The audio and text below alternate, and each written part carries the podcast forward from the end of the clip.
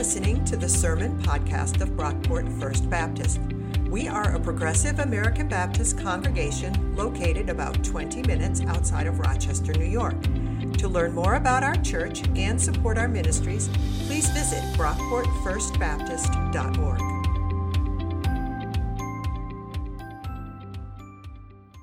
The scripture reading this morning is found in Romans chapter 9, verses 19 through 29. This is from the New Revised Standard Version. You will say to me then, Why then does God still find fault? For who can resist his will? But who indeed are you, a human being, to argue with God? Will what is molded say to the one who molds it, Why have you made me like this? Has the potter no right over the clay to make out of the same lump one object for special use and another for ordinary use? What if God, desiring to show his wrath and to make known his power, has endured with much patience the objects of wrath that are made for destruction? And what if he has done so in order to make known the riches of his glory for the objects of mercy, which he has prepared beforehand for glory, including us whom he called, not from the Jews, but also from the Gentiles? As indeed he says in Hosea, those who were not my people I will call my people, and her, her who was not beloved I will call beloved. And in the very place where it was said to them, You are not my people, there they shall be called children of the living God. And Isaiah, Isaiah cries out concerning Israel Though the number of the children of Israel were like the sand of the sea, only a remnant of them will be saved. For the Lord will execute his sentence on the earth quickly and decisively. And, as Isaiah predicted, if the Lord of hosts had not left survivors to us, we would have fared like Sodom and been made like Gomorrah. Thank you, Jim. Am I on? Yes. So, I'm not Dan. I'm sure that you guys didn't notice that. However, I just wanted to make sure that you are aware I am not Dan. However, I am reading all of his words. This is the benefit when you get called at 6:30, you get his sermon. So we get to have his teaching and hopefully I won't mess up the reading. So forgive me now if I do. Um, so just to refresh us all and bring us up to speed where we're at in this series, um, we're working through Romans 9 through 11, where Paul is wrestling with Israel's rejection of Jesus as the Messiah. Paul is Jewish, and so it triggers an existential crisis for him, and I imagine for many of the first Christians to see that the bulk of their people, the bulk of their fellow Jews, have rejected the Messiah. And in this section of his letter to the Romans, Paul's working through all of that and trying to figure out what God could possibly be up to. How is it possible that the majority of God's people, the Jews, have rejected Jesus, but now all of a sudden the gospel is taking root among the Gentiles, non Jews, their enemy? What is God up to here? It's really important to keep that context in mind as we read this letter because if we don't, we won't understand it properly. See, what Christians typically do when we read the Bible is we ignore all that original context stuff and we look inside for the eternal truth the nugget, the key, the universal truth that we can just pluck out of the Bible because it is all about us, right? it's all about what we can get out or what the Bible has to say to me. That's not the case. This is what devotional books, many devotional books do. This is where I have to say this is definitely Dan's words because I kind of do love a devotional book here and there. Um, but this is why he hates them. Um, they're little bedside books, and they give you one to two verses, um, completely out of context, along with some random dude or dudettes thoughts on the passage. I've never thought those things very helpful um, because nine times out of ten they completely ignore original context. They overlook what the author is actually talking about in order to pull some abstract idea that has nothing to do with the text. So let's see if you can guess where that approach to this Bible, to the Bible, leads most Christians when we read the passage that was just read by Jim. Romans chapter 9, beginning in verse 20. But who indeed are you, a human being, to argue with God? Will what is molded say to the one who molds it, Why have you made me like this? Has the potter no right over the clay to make out of the same lump one object for special use and another for ordinary use? What if God, desiring to show his wrath and to make known his power, has endured with much patience the objects of wrath that are made for destruction? And what if he has done so, in order to make known the riches of his glory for the objects of mercy? which he has prepared beforehand for glory. Okay, now I have a question for you. And for you guys up here, if you can hear us and you're watching from home, please shout out your answers. You might have to shout a little louder, um, but you do have to give me something. Um, so, what, if you were to come to this passage, what would you get out of it? What would the message be without any context?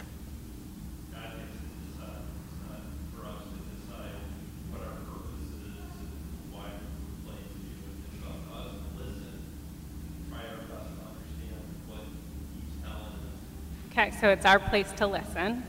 Any other thoughts? Guys, you were supposed to say something like, Dan has the answers that he thought we would hear this morning salvation, predestination, possibly a heaven and a hell type of a situation here. Um, so when we come across this text, when we read it fully out of context, we assume that Paul is making this abstract theological claim about predestination. Christians read this typically as a deterministic statement about divine sovereignty and human free will that is true for all people for all time. God is selected from the foundation of the world who's going to follow him and who's not. God has already drafted his team. Some of us are objects of wrath made for destruction, which is a giant bummer. Um, but some of us are objects of mercy, destined for glory, and there's nothing we can do about it because God has already chosen. We all want to be objects of mercy, of course, not objects of wrath, but that's really up to God. And so, those of us who are objects of mercy, well, we feel pretty special because God chose us. You even find commentaries on this text about how the objects of wrath the people God has rejected from the foundations of the world, well, one day they're going to be tortured and destroyed for the glory of God. I submit to you that that is an immoral view of God. That is a faulty picture. That reading of the passage makes God out to be a monster. And if you want to see how problematic it is, let's think about this situation. So let's say you have a kid and they're really into pottery and they're taking all their time to make this beautiful, intricate piece of pottery.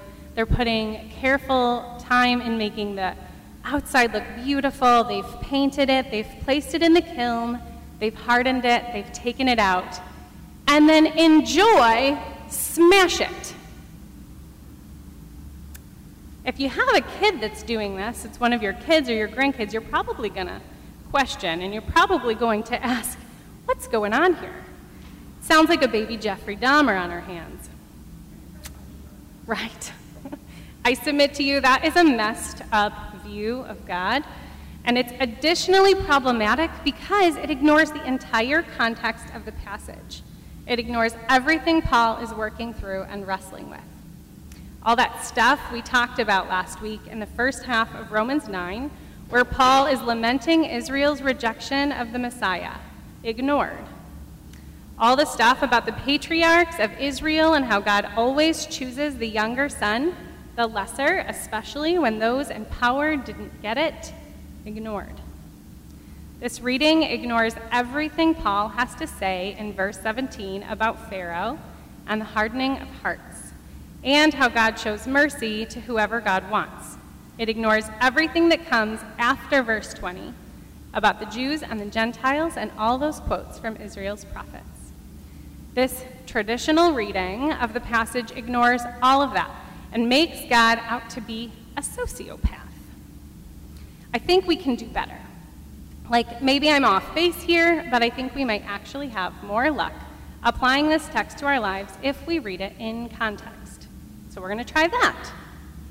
So, the first thing to keep in mind when we read this passage, and this is counterintuitive, but the first thing we need to remember is that Paul is not talking to us. He's not writing to Brockport First Baptist Church. He's not writing to those who are hearing this online. Um, we're reading, this is Paul's letter to the Romans. We're essentially reading somebody else's mail. And these early Christians in Rome are not having an abstract theological debate about predestination. They're trying to figure out what it looks like to practice their faith and to follow God in a world where most of God's people have rejected Jesus. Okay, we're going to say that again.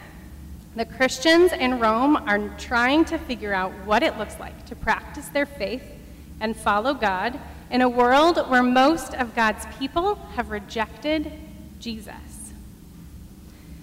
Imagine, if you could, a world in which most Christians weren't actually interested in following Jesus. I know it's difficult, but like, try to imagine that with me.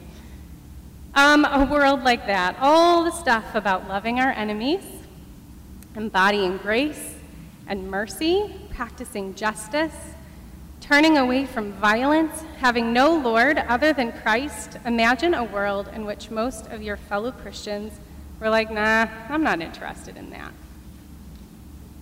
A world in which many Christians have conflated love of God with love of country a world in which being a Christian has more to do with who you hate than who you love.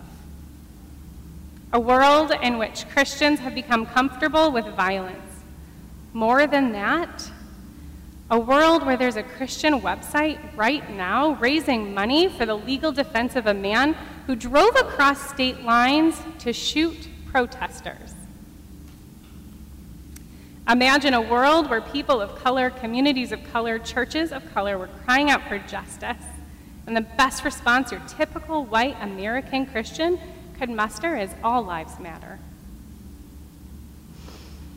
I know I'm probably, Dan is probably going to tick some people off with this. Um, it's not about politics, though. This isn't about left and right. This is about right versus wrong. This isn't about Democrats or Republicans, it's about following Jesus. And we live in a time and a place when most of God's people have zero interest, interest in actually following Jesus. We want a religion that confirms our own biases, a religion centered on law and order, a religion that tells us we're in we're good with God, and everyone else is out. A religion centered on a God who hates all the same people that we do. The bulk of religious insiders in Paul's day had zero interest in a religion centered on some failed Messiah who taught his followers to love their enemies. That has never been a popular message, and it's just as unpopular today as ever. So, what did Paul do? What does Paul do in this passage? What help does he offer to these first century Christians who, like many of us, live in a world where they feel like they no longer fit in their own religion?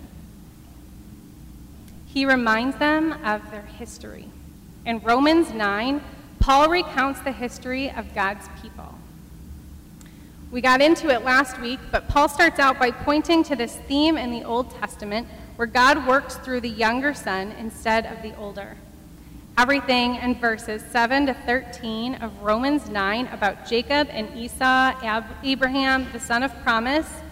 It's this theme in the Bible where God works in unexpected ways, unpredictable ways, choosing the outcast, the forgotten, the outsider, and working through them, especially when the insiders go astray. From there, Paul talks about the Exodus story, verses 14 through 18, and how God hardened Pharaoh's heart. When we turn our will against God, when we reject God and stand in the way of God's plan for the world, God hardens us in our opposition. In the opening chapter of Romans, Paul uses the language of God giving us up, turning us over. When we set our hearts against God, God lets us go. How much of the violence and destruction we're seeing from police brutality to riots and looting, how much of that is God letting us go? hardening our hearts, handing our society over to its worst impulses. How many of us have seen friends, neighbors, family members, people of faith, people we care about, become stuck in fear? It's like they're getting worse and worse, more and more extreme, retreating into some ideological echo chamber, responding to the chaos and violence on the news by digging in their heels and covering their ears.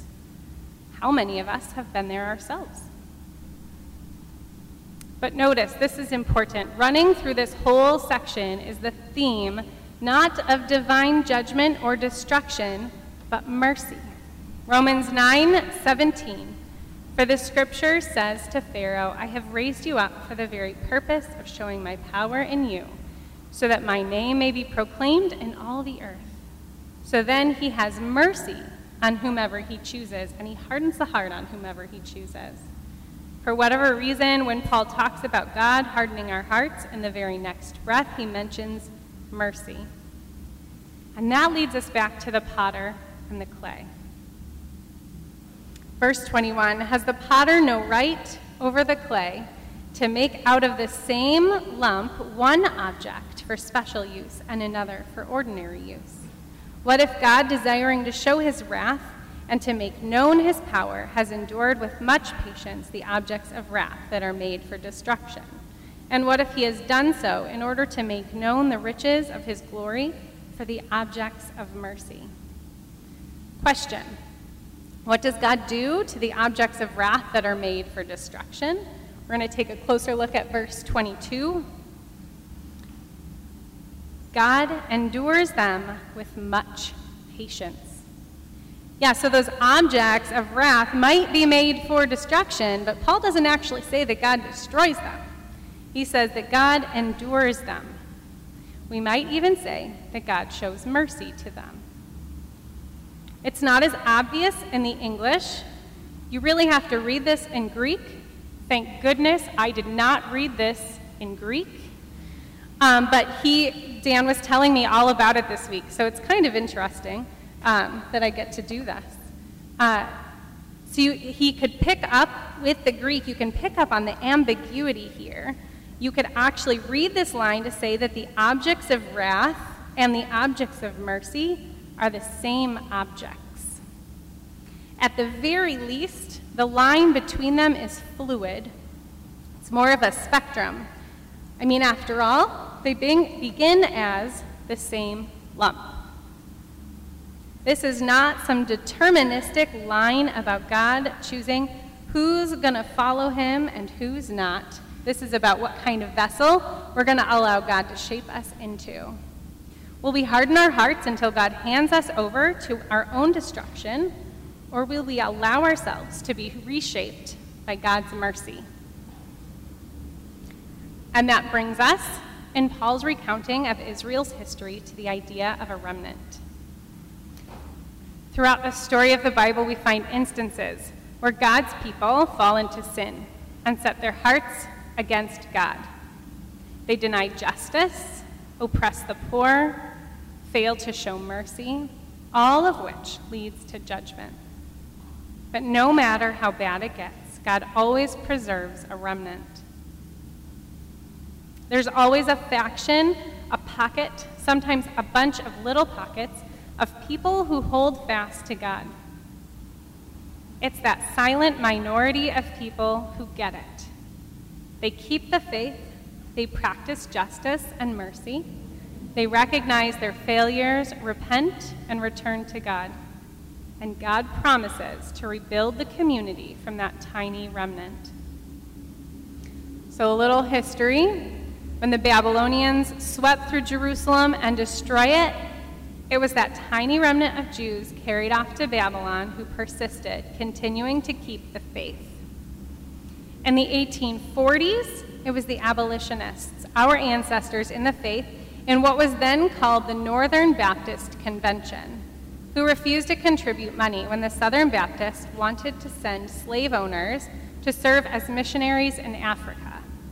Our ancestors in the faith said no, and it wasn't popular. It split the denomination. They were in the minority, but they held fast to God and did what was right. In the civil rights era, it was leaders like Martin Luther King Jr. and another American Baptist, and the minority of Christians who stood with him in the fight for civil rights. They were opposed by a pro segregation Christian majority, led by charlatans like Jerry Falwell Sr., who opposed civil rights, painting Dr. King as a socialist, unchristian, un American, and painting nonviolent protesters as terrorists. Know your history.